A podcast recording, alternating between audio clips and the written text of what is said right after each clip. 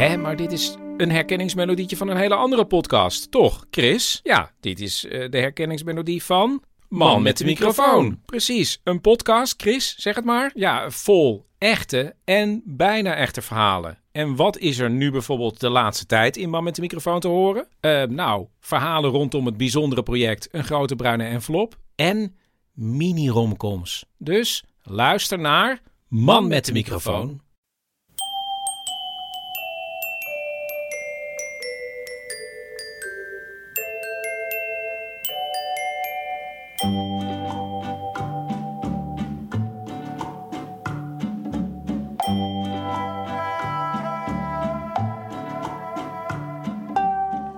Welkom bij aflevering 52 van de Echt Gebeurd podcast.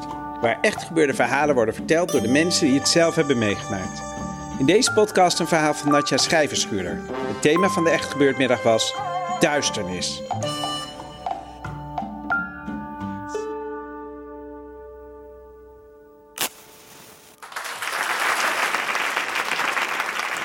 Voor mij schuilt uh, de duisternis eigenlijk in het licht. En ik zal jullie vertellen waarom.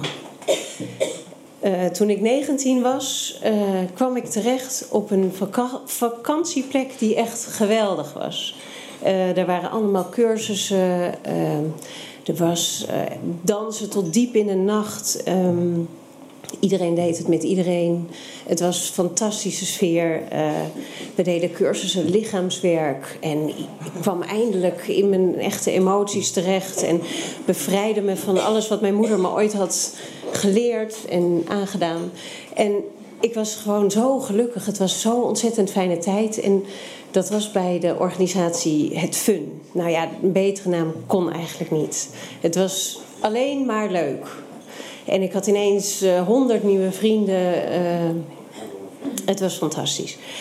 En ik wilde natuurlijk meer. Dus ook daarna, na die vakantie, ben ik allemaal cursussen gaan doen. En uh, cursussen als uh, wakker worden. Dan bleven we de hele nacht wakker.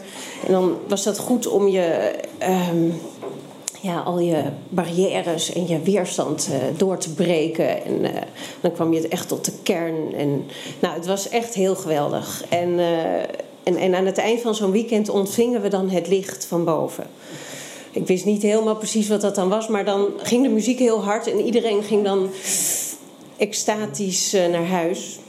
Dus nou ja, dat was gewoon hartstikke leuk. En ik wilde meer en meer en meer. En ik dacht, ik ga de therapeutenopleiding doen. Want dan word ik zelf ook zo'n therapeut. En dan kan ik daar mijn leven van maken. En dan zal ik altijd zo gelukkig zijn. Dus uh, dat deed ik. En de, de leidster van die club... Want die was eerst een beetje op de achtergrond, maar die kwam steeds meer op de voorgrond. Dat was uh, Jacqueline. En ja, dat was zo'n mooie vrouw. Die wist alles. Die wist gewoon alles. En, en ze vertelde daar ook over. En, en ik, ik kon alles vragen. En, en anderen deden dat ook. En ik leerde heel veel. En ik, ik, op een gegeven moment wist ik ook hoe dingen zaten in het leven. En, en dat was natuurlijk heel fijn ook om, om te delen. Maar ook gewoon ja, dat je eindelijk die onzekerheid uh, een beetje kwijtraakt. Maar ik was nog wel een hele kleine speler. Het, het bleek toch wel dat er een hele erge hiërarchie uh, was in die, in die club. Die heette inmiddels de Lichtschool. Dus hè, het ging toch wel meer, meer die kant op dan het theaterstuk. Dat, dat was eigenlijk wel een beetje weg. En, en toen ik in die. Uh, uh, die therapeutenopleiding zat, was het ook wel de bedoeling. Het werd wat serieuzer. Het was toch de bedoeling dat ik ook in uh, God ging geloven. Dan ben ik heel streng atheïstisch opgevoed. Dus dat was echt een hele tour om, uh, ja, om dat te doen. Maar dat is in een jaar of zo wel gelukt. Dat kan dus, hè? Je kan jezelf dat dus gewoon. Dat heb ik echt gewoon zelf gedaan. Met, met hun hulp natuurlijk, maar wel ineens geloofde ik dus in God. En, en we ontvingen natuurlijk steeds ook het licht van God en zo. Dat hielp natuurlijk heel veel. En um, um, nou ja, ik, ik wilde eigenlijk steeds dichter bij Jacqueline komen. Want ik had wel door van nou daar, daar draait het om. Zij is de bron en het licht en de waarheid en de weg. En, en ik wilde steeds dichterbij, maar ik was echt een, een no-no. Ik was echt het sukkeltje van de groep en ik, ik durfde ook niks. Ik vond het ook allemaal vreselijk eng. We gingen elkaar ook de hele tijd de waarheid zeggen. En zij wist ook alles, dus zij vertelde dan van ja, jouw essentie is, nou, dankbaarheid bijvoorbeeld. Of nou ja, dankbaarheid was, was, klinkt heel mooi, maar dat bedoelde ze zo van ja, je bent zelf niks, dus jij moet alles ontvangen. Dus nee, maar dit is echt waar. En, en, en soms keek ze je ook helemaal niet aan, want dan was je er niet echt. En dan zag ze je dus ook niet. Dus ik voelde me daar altijd heel erg uh, klein en onbeduidend. En ik wilde ook zo graag, ik wilde ook gewoon echt heel graag bij haar zijn. En dat, dat, dat, dat zij mij ook gelijkwaardig zag, bijna. Nou ja, dat was ondenkbaar natuurlijk, maar wel bijna. En, en je had echt van die cirkels. Zij, en dan had ze ja, haar gezin met, met een paar mensen met wie ze dan woonde, een aantal mannen. En dan hadden ze, uh, waren er wat, wat intieme vrienden. En dan had je de therapeutengroep, zeg maar. Maar daar waren dan ja, ook weer hele lichte mensen. Die kwamen allemaal uit de zevende hemel. Want de wereld was uitge uh, ja, ontstond eigenlijk uit zeven hemelen en zeven hellen. En ik kwam geloof ik uit de vierde hel. En, en... Maar dat, uh, dat, had, nee, dat was allemaal, ik zie, ik zie wat jij niet ziet, dus ik wist dat niet zeker. Maar dat, dat werd mij verteld.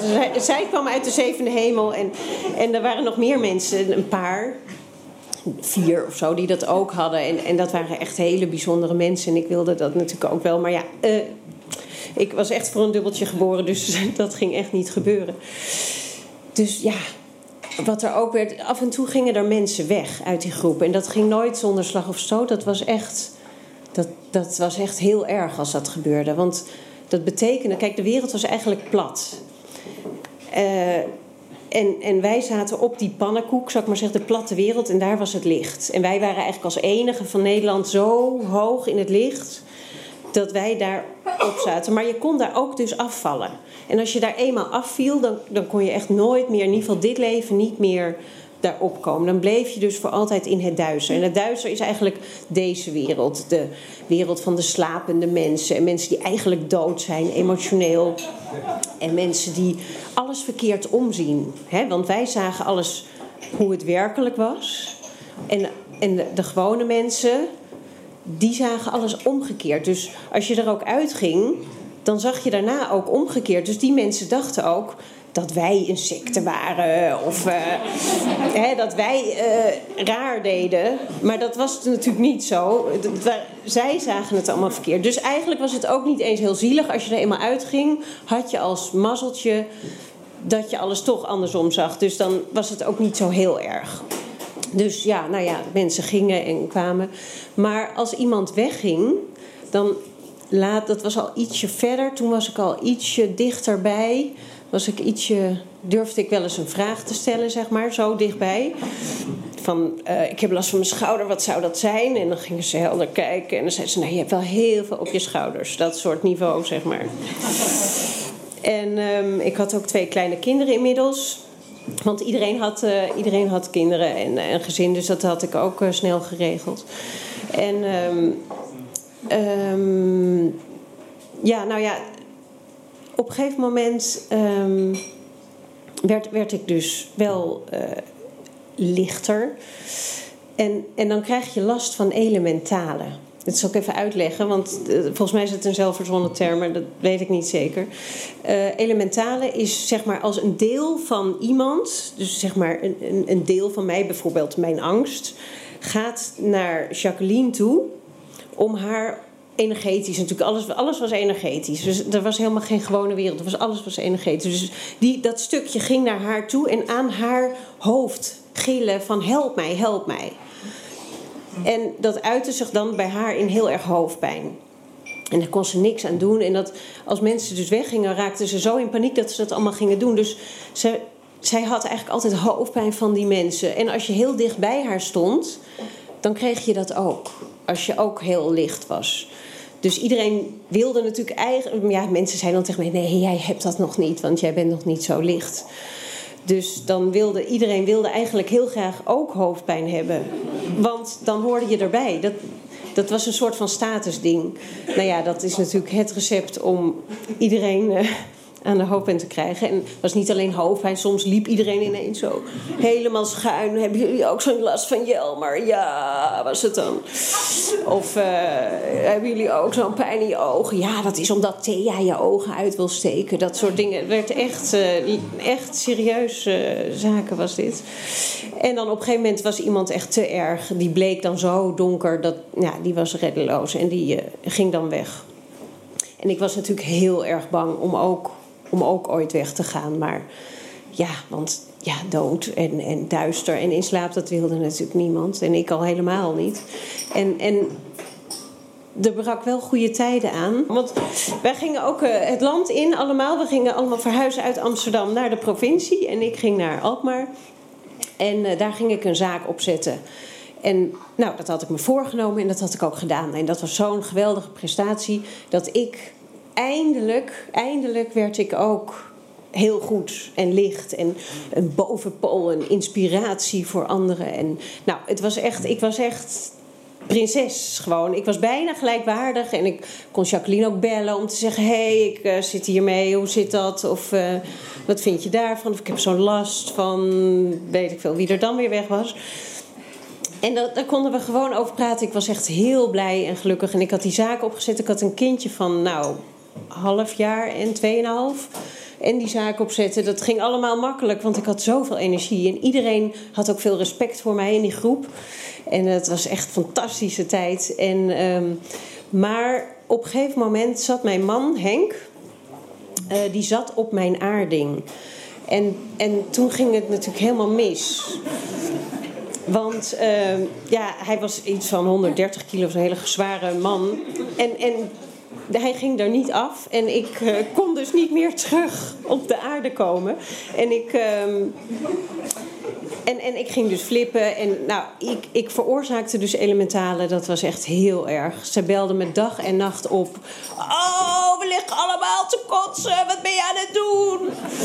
Of, uh, en dan had ik bijvoorbeeld seks gehad met mijn uh, man. En dan zei dus wil je dat nooit meer doen? We gaan dood. Mijn dochter is opgenomen in het ziekenhuis.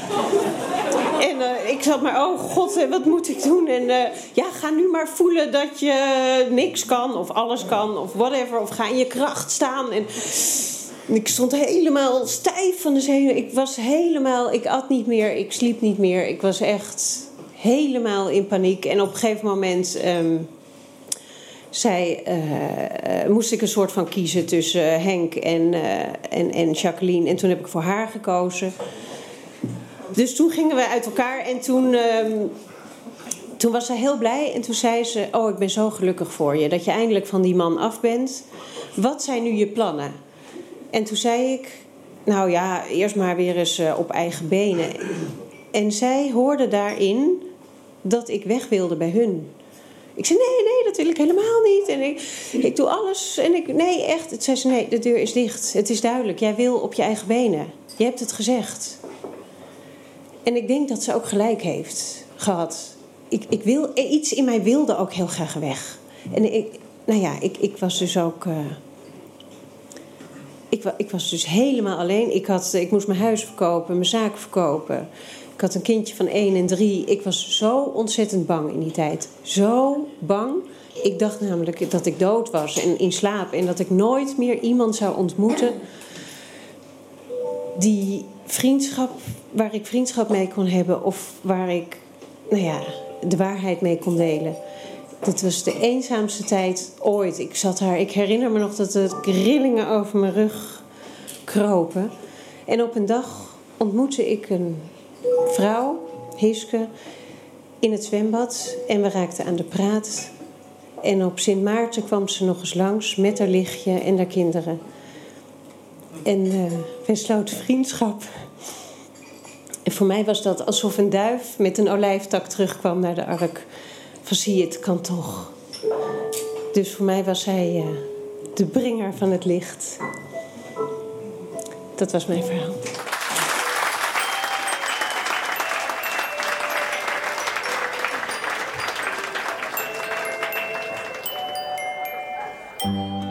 Dat was Natja Schrijverschuurder, die zonder ooit op een podium te hebben gestaan weer eens liet zien hoe leuk verhalen vertellen kan zijn voor de verteller en voor het publiek. Echt gebeurd wordt iedere derde zondagmiddag van de maand opgenomen in Toemler, onder het Hilton Hotel in Amsterdam. Zondag 15 september beginnen we het nieuwe seizoen met het thema Verdwaald. Wilt u net als Natja een keer het podium opgaan? Ga dan naar www.echtgebeurd.net. Dus niet .nl, maar .net. Dat schrijf je net als, als net. En wij hopen dat we dan weer nieuwe vertellers kunnen ontvangen op ons podium. Want daar gaat het om. En we helpen altijd, zodat niemand onvoorbereid het podium op hoeft. En wij, dat is de redactie van Echt Gebeurd, bestaan uit Eva Maria Staal, Paulien Cornelissen, Rosa van Dijk, Eva Zwaving en mijzelf, Micha Wertheim. De techniek is in handen van Vrijman en Vrijland en Echt Gebeurd komt tot stand met ondersteuning van Comedy Train. Dit was de 52e podcast van Echt Gebeurd. Bedankt voor het luisteren en tot de volgende podcast. En zullen we meteen met elkaar afspreken dat we niet op elkaars aarding gaan zitten? Mooi dan. Tot de volgende podcast.